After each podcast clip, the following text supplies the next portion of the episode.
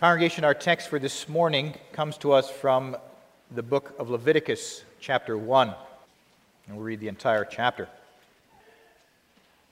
Beginning at v- verse 1 Now the Lord called to Moses and spoke to him from the tabernacle of meeting, saying, Speak to the children of Israel and say to them, When any one of you brings an offering to the Lord, you shall bring your offering of the livestock of the herd and of the flock. If his offering is a burnt off sacrifice of the herd, let him offer a male without blemish. He shall offer it of his own free will at the door of the tabernacle of meeting before the Lord. Then he shall put his hand on the head of the burnt offering, and it will be accepted on his behalf to make atonement for him. He shall kill the bull before the Lord, and the priests, Aaron's sons, shall bring the blood and sprinkle the blood all around on the altar that is by the door of the tabernacle of meeting. And he shall skin the burnt offering and cut it into its pieces. The sons of Aaron, the priests, shall put fire on the altar and lay the wood in order on the fire. Then the priests, Aaron's sons, shall lay the parts, the head, and the fat in order on the wood that is on the fire upon the altar. But he shall wash its entrails and its legs with water. And the priest shall burn all on the altar as a burnt sacrifice, an offering made by fire, a sweet aroma to the Lord. If his offering is of the flock, of the sheep, or of the goats as a burnt offering, he shall bring a male without blemish. He shall kill it on the north side of the altar before the Lord, and the priests, Aaron's sons, shall sprinkle its blood all around on the altar. And he shall cut it into pieces with its head and its fat, and the priest shall lay them in order on the wood that is on the fire upon the altar. But he shall wash the entrails and the legs with water. Then the priest shall bring it all and burn it on the altar. It is a burnt sacrifice, an offering made by fire a sweet aroma to the Lord. And if the burnt sacrifice of his offering to the Lord is of birds, then he shall bring his offering of turtle doves or young pigeons. The priest shall bring it to the altar, wring off its head, and burn it on the altar. Its blood shall be drained out at the side of the altar, and he shall remove its crop with its feathers and cast it beside the altar on the east side into the place for ashes. Then he shall split it at its wings, but shall not divide it completely. And the priest shall burn it on the altar, on the wood that is on the fire. It is a burnt sacrifice, an offering made by fire, a sweet aroma to the Lord.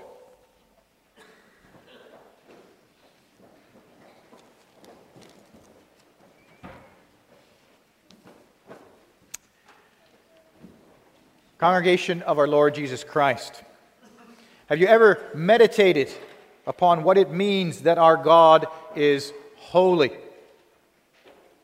What may come to mind rather quickly is the simple definition that we often use for that word holy, meaning set apart. Our God is set apart, different, unique, all powerful, and full of might and splendor. These are just a few things that we might consider when we describe God as holy. And I'm sure that we can think of many more. But these terms are merely descriptive. They do not begin to capture the reality of God's holiness. What would it be like to really experience God in His holiness? Think of Isaiah who cried out, Woe is me, for I am lost, for I am a man of unclean lips, and I dwell in the midst of a people of unclean lips. For my eyes have seen the King, the Lord of hosts. Or consider the Israelites, who feared for their very lives because they heard the Lord speak from the mountain. And such responses are not limited to the Old Testament. In Revelation of John, we read that John fell at the feet of the glorified Christ, as though dead because of the glory of his holy presence. Throughout the Bible, many feared to come into the presence of the holy God on account of their sin and God's holiness. The irony of it all is that God had created people to be in his holy presence. Adam was created good, and he walked with God in the garden. And isn't that the goal of redemption? That a renewed relationship would be established so that we could once again enter into the holy presence of God without fear. Yet, so often, beloved, we do not see this as the ultimate goal of the Christian life. We have a tendency to focus on God's redemption from sin. Often we think, as long as I'm saved, all is well. But, congregation, this is a very shallow understanding of the Christian life. Redemption, being saved from my sin, is not the goal, but the starting point. Having been redeemed, God desires a renewed relationship with humanity, which is only possible when we are sanctified so that we might walk with Him in holiness and enter into His holy presence. And that's the central message of the book of Leviticus. Leviticus 19, verse 2, captures this theme very well. There, the Lord commands His people, You shall be holy for I, the Lord your God, am holy. And if we look a little closer at the arrangement of the books of the Pentateuch, the first five books of the Bible, we observe that Exodus highlights God's work of redemption, salvation from sin. There we read about the Passover and the final plague that led to the redemption of God's people from slavery in Egypt. And from there, God leads his people into the wilderness and he gives them the tabernacle. Exodus concludes in Exodus chapter 40, where when the tabernacle is completed and God descends upon the tent of meeting, filling the tabernacle with his glory. The holy God had come to dwell in the midst of his people, in the very center of the camp. Just imagine, congregation. Imagine the fear these were the same people who had trembled at the sound of the Lord's voice at the mountain. How could they live in the presence of this holy God? And this is where Leviticus begins, laying out God's answer to this very question through sacrifice. They could be made holy and dwell in the presence of their God. Therefore, I proclaim to you God's word under the following theme and points. The burnt offering proclaims our acceptance by a holy God through substitution. And we see our need for a substitute. We see Christ's work as the substitute.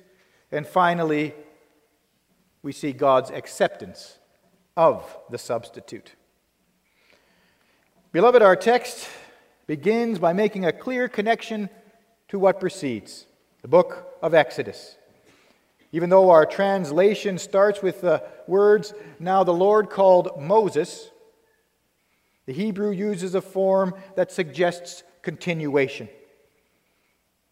What's taking place in Leviticus is a continuation of what ends in Exodus 40 and might more accurately be translated as then the Lord called Moses.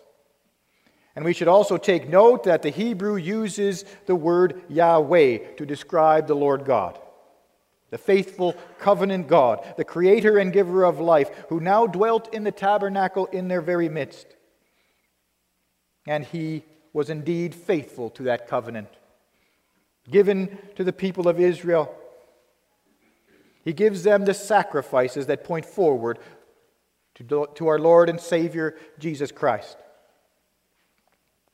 And so we read that the first thing that God does after descending upon the tabernacle is to instruct Moses, his servant, to teach the people a proper response to his presence. There was a way to live, to be in his holy presence through sacrifice. And for this reason, the sacrifices were something that brought great hope for a sinful people. God's deliverance from Egypt was only the first step in God's plan. God brought them out and delivered them so that he might dwell among his people once again. And yet there was still an obstacle to this arrangement humanity's sin. Humanity was not holy. And so our faithful covenant God answers that need through the law of the sacrifice.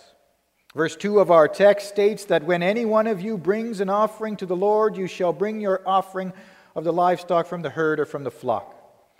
And here the words for offering is very broad, referring to any offering.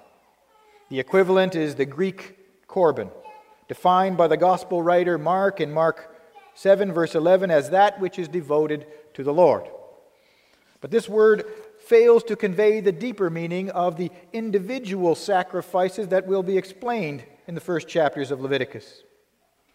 And often our own understanding of sacrifice conforms to this very limited definition. We do not distinguish between the various types of sacrifice and gain a deeper understanding of Scripture from their significance. In a general way, we see sacrifice in the Old Testament as pointing to the redemption of Christ on the cross as our sacrificial lamb, in line with the Passover lamb of Exodus. But as we will see, this word serves to introduce five specific sacrifices, each of which has its own specific word and meaning. So there is much more to be learned from the laws of the sacrifice about the work of our Lord and Savior Jesus Christ. And so in verse 3, the regulations for the various sacrifices begin.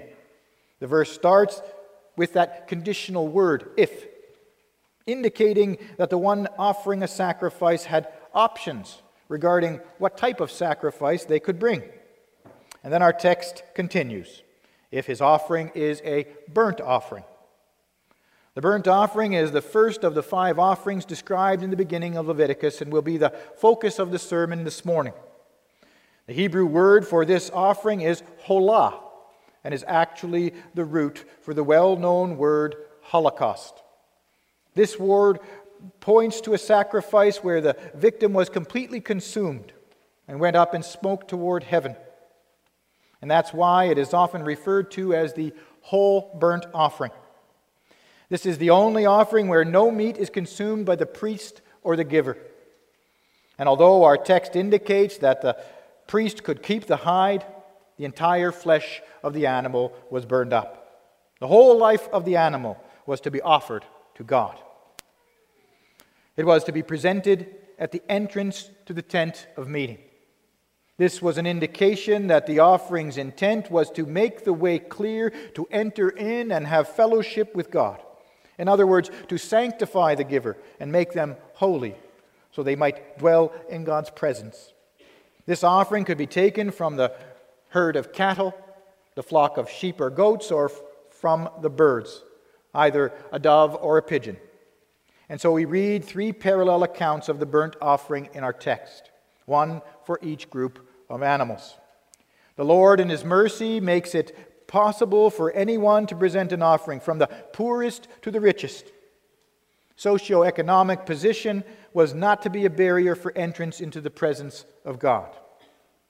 And this is a principle that the Church of Christ continues to maintain.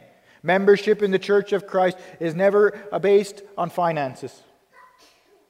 But regardless of economic position and the type of animal used, there is a principle that permeates the whole burnt offering the principle of perfection. The giver was obligated to offer the very best. In the case of an animal from the herd or flock, it was to be a male without defect. The male was considered the stronger and more valuable animal, and it was to be perfect. Malachi 1 indicates that it was an abomination to offer an animal that was sick, blind, or lame, as if the holy God would accept second rate sacrifices. And verse 4 of our text instructs the giver of the burnt offering to lay his hand on the head of the burnt offering.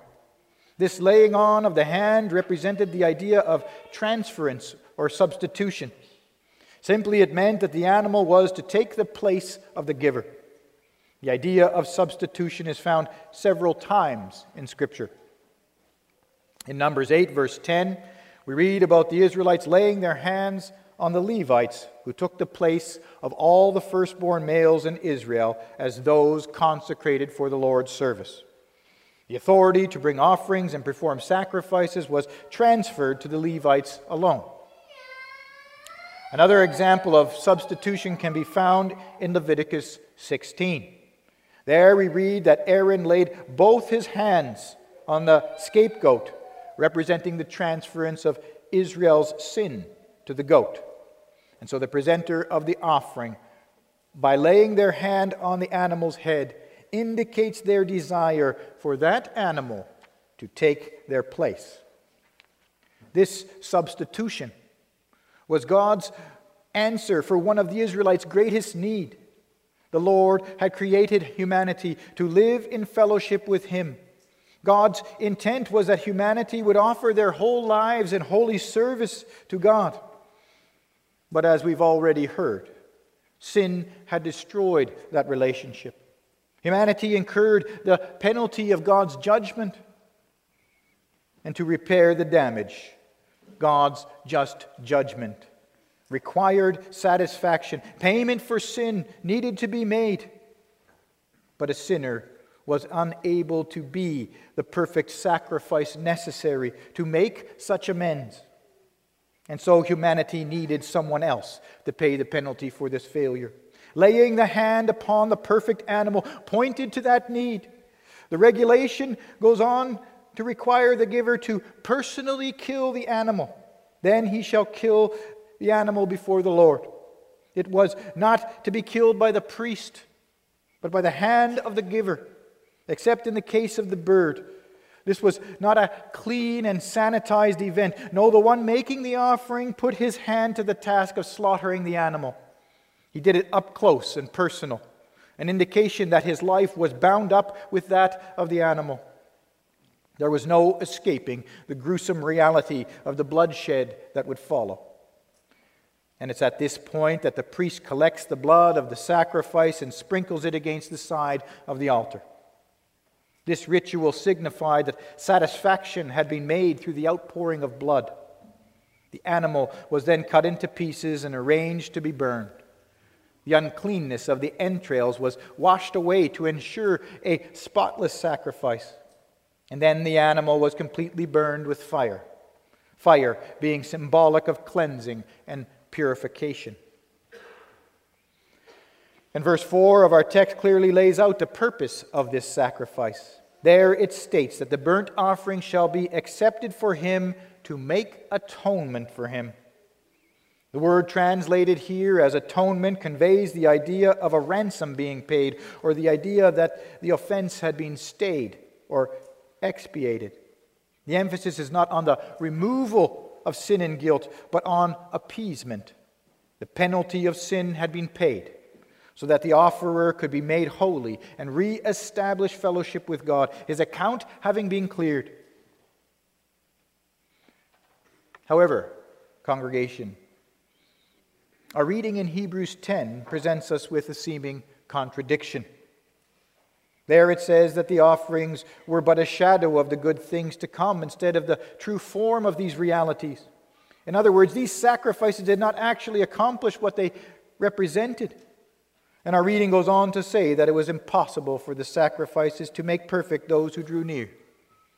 And without perfection, it would be impossible to enter into God's holy presence. The sacrificial animal was not the real substitute that was needed but it pointed to the substitutionary work of our Lord and Savior Jesus Christ. The sacrifice anticipated what was to come. And that brings us to our second point Christ's work as the substitute.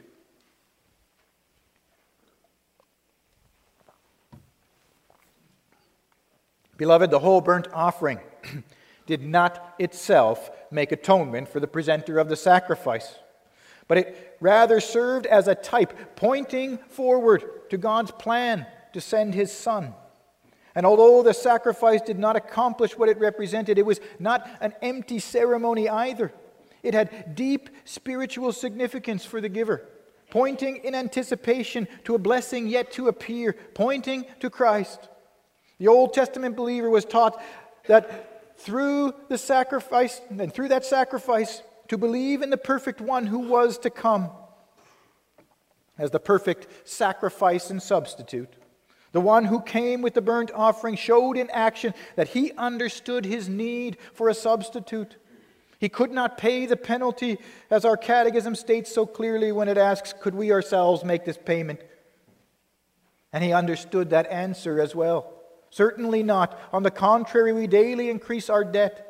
And so he too had to rely on Christ's atonement, the payment of the one who was to come.